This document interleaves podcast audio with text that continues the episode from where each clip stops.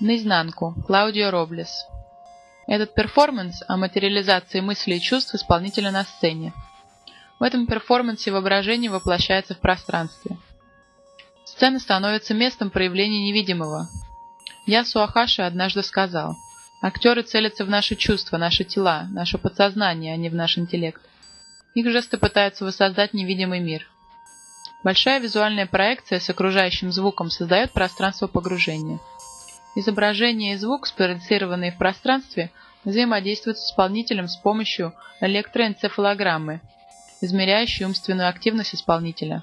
Эта информация вводится в компьютер, который создает новые звуки и изображения на базе данных мозга.